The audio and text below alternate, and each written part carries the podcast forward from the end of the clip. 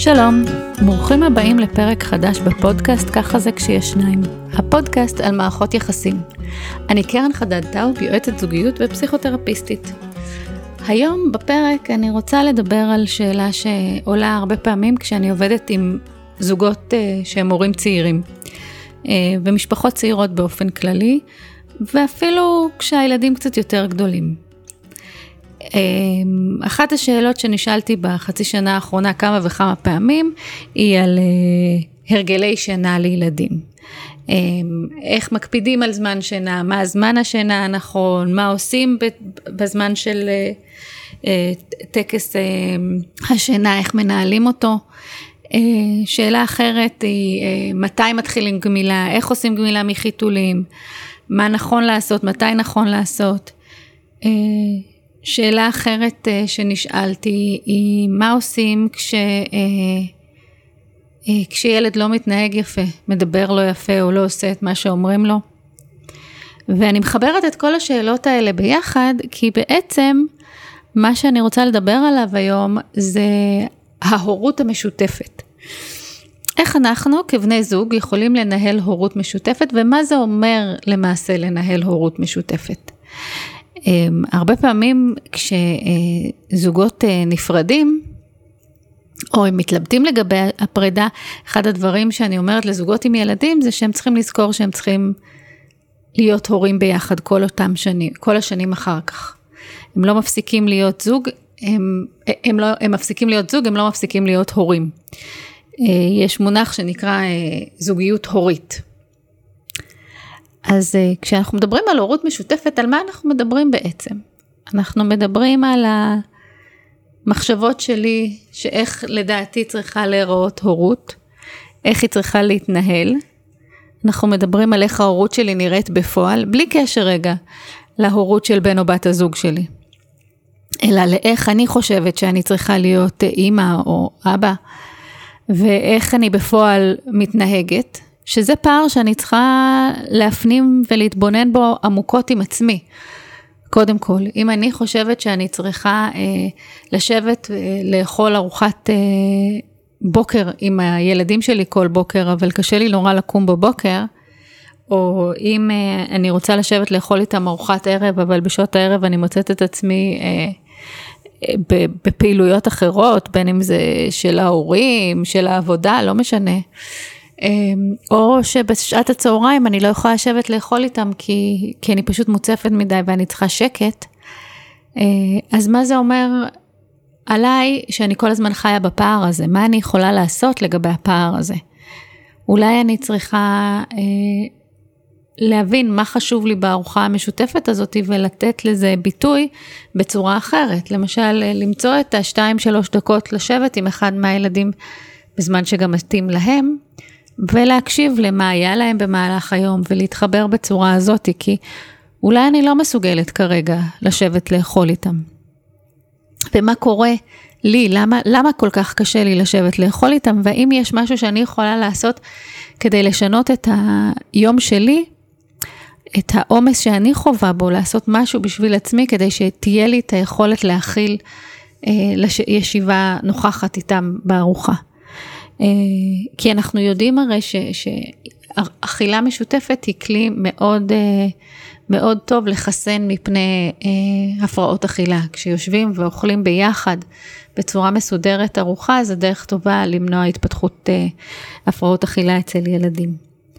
וכל זה כשאני מדברת על ההורות שלי עם עצמי. עכשיו זה יכול להיות באכילה, זה יכול להיות בכל דבר אחר. איך אני מדברת עם הילדים, מתי אני נוכחת איתם, אה, איזה אוכל נכנס הביתה, אה, פעילות גופנית, אה, חוגים, כל הדברים האלה, הכל. יש כמובן דברים שהם החלטות של פעם בשנה, כמו מסגרות לימודים, כמו חוגים, יש החלטות שהן של פעם בשבוע, למשל קניות, איזה אוכל אני מכניסה הביתה, ויש החלטות יומיומיות, כמו הזמן, ש... הדרך שבה אני משכיבה את הילדים לישון, הארוחות וכולי. עכשיו, איך בן או בת הזוג שלי רואים את ההורות שלהם? האם אני יודעת מה הם האידיאלים שלהם, איך הם היו רוצים לראות את ההורות שלהם, וכמה פעמים אנחנו יושבים אה, ומדברים על זה, ומתי בפעם האחרונה ישבנו ודיברנו על אה, איך אתה רוצה לראות את הילדים שלנו, את החינוך של הילדים שלנו, את הזמן שלנו כמשפחה, ואיך את רוצה לראות את הזמן הזה. ומה מה קורה, שוב, מה קורה עם הפער הזה, למה הפער הזה קיים ואיך אנחנו יכולים, או מה אנחנו יכולים לעשות כדי לצמצם את הפער הזה, כדי לעשות צעד קטן לקראת המקום, ההורות האידיאלית שאנחנו רוצים שתהיה לנו. ואולי גם חלק מזה יהיה לשנות את האידיאל, כמו שאמרתי קודם, כדי להבין שכרגע המציאות שלנו היא כזאת וכזאת, ואלה האילוצים שלנו. ואז מה קורה כשאנחנו מגיעים לשאלות כמו אה, גמילה, גמילה מחיתולים. הילדים האחרים בגן התחילו גמילה, אה, הגננת אמרה שהגיע הזמן, אה, שנה הבאה ילד בגן שבו אה, אין ילדים עם חיתולים, הוא צריך להגיע גמול, מה אנחנו עושים עם זה? אנחנו רוצים שהילד ילך לישון בשבע וחצי, והוא לא הולך לישון, או היא לא נרדמת, והכל לוקח, ושעתיים וחצי אנחנו בענייני השינה. ואחד הדברים המרכזיים והכי חשובים בעיניי להורים לעשות, זה קודם כל להבין מה חשוב להם ומה המחירים שהם מוכנים לשלם כדי לממש את הדבר הזה שחשוב להם. כי אם חשוב להם עכשיו לגמול את הילד מחיתולים, אז כרגע אנחנו מקדישים את הימים הקרובים, את השבוע הקרוב, בשביל הדבר הזה.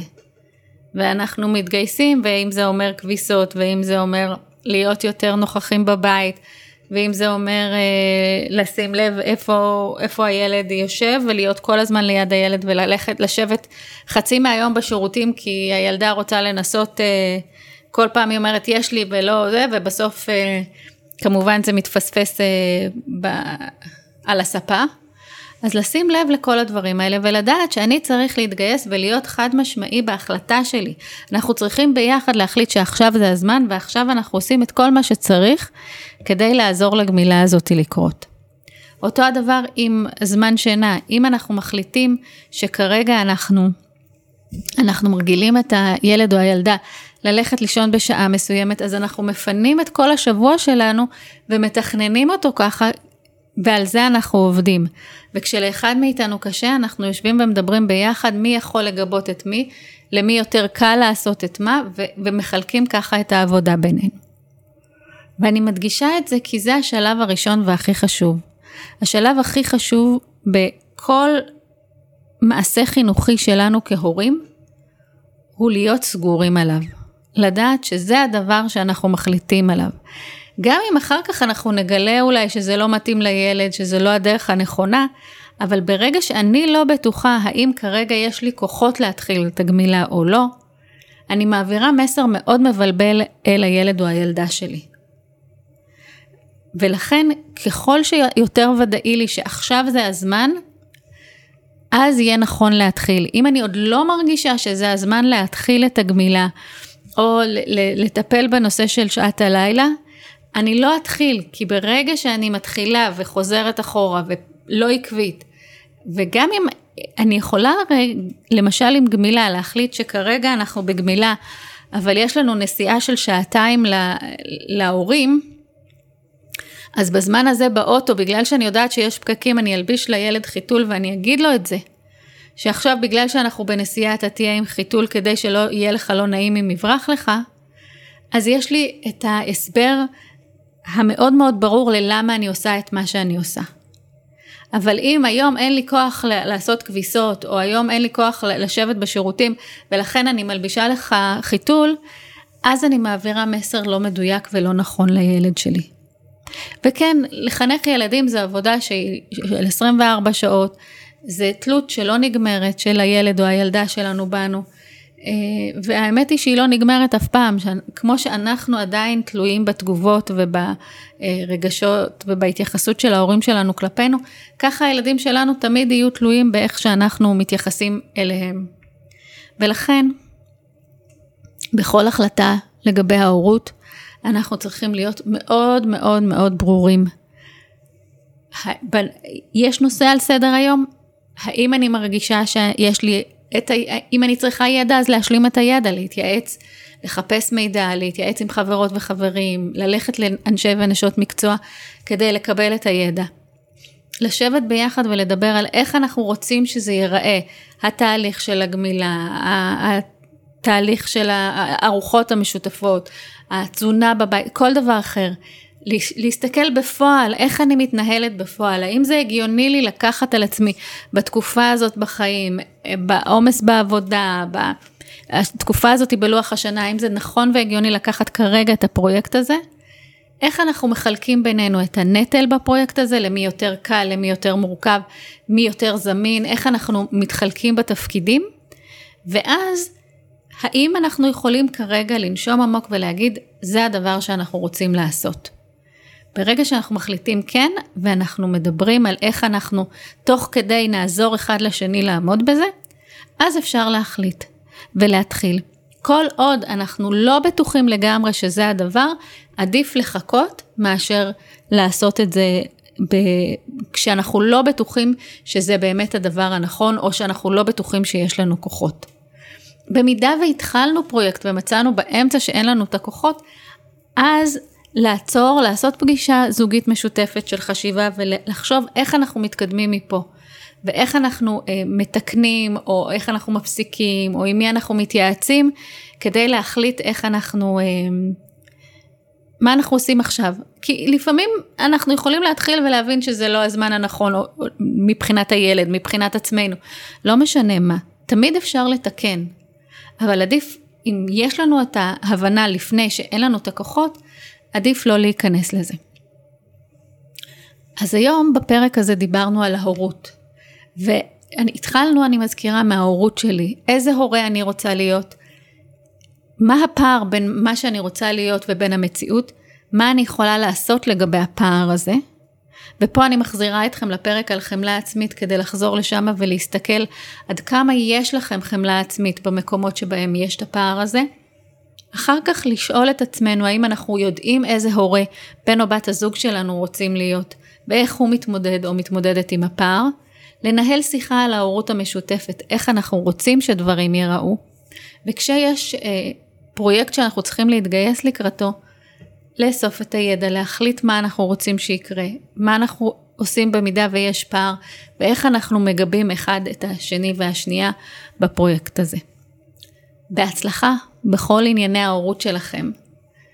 אני קרן חדד טאוב, יועצת זוגיות ופסיכותרפיסטית. הקליניקה שלי נמצאת בהר אדר ובאונליין.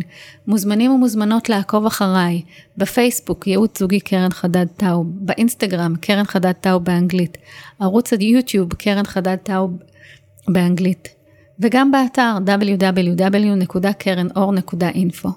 נהניתם מהפרק הזה? אני אשמח שתעבירו לחברות וחברים, או שתאזינו ביחד כזוג. יש נושאים שטרם התייחסתי עליהם, או יש שאלות לגבי מה שעלה פה בפרקים אחרים, מוזמנים ומוזמנות לכתוב לי. להתראות.